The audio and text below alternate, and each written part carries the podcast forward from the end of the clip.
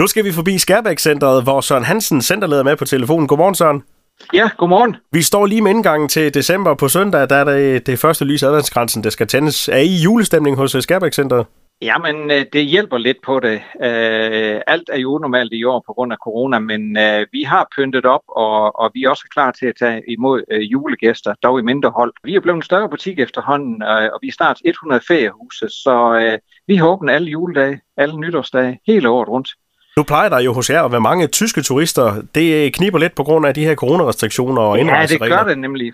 Det gør det nemlig, fordi at de tyske gæster plejer jo at holde, der er mange, der holder jul og nytår op af os. Men, men de kommer jo ikke i, går på, eller i år på grund af corona, så der kører vi lige en kampagne nu her i Danmark for at få vores feriehuse fyldt op med, med danske julegæster og nytårsgæster.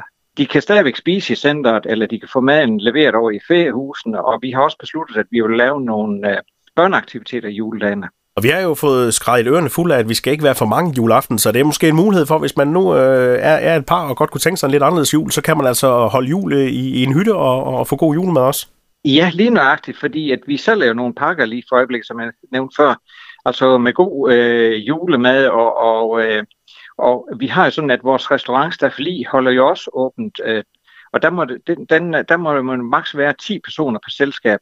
Men i og med, at vi har rigtig god plads i centret, øh, så øh, kan vi jo sagtens få det til hen, således at vi kan undgå øh, alle de der corona-restriktioner, øh, og så vi kan sikre vores gæster nogle gode forhold.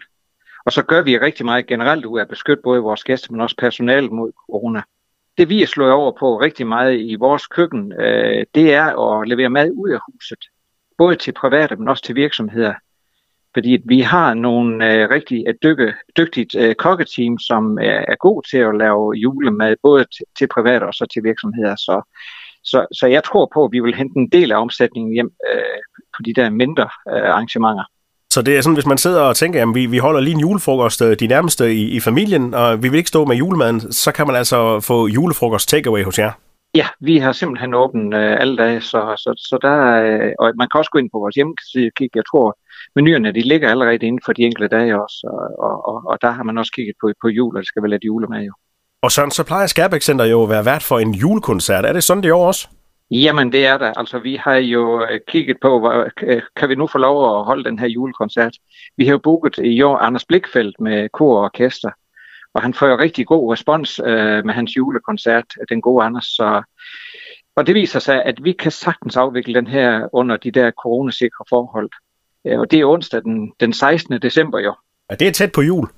Ja, det er så. Ja. Men, men det plejer vi også. Vi plejer at lægge vores julekoncerter sådan uh, rimelig tæt på jul, sådan, at folk lige kan få den sidste uh, julestemning med, inden man nu skal holde juleaften.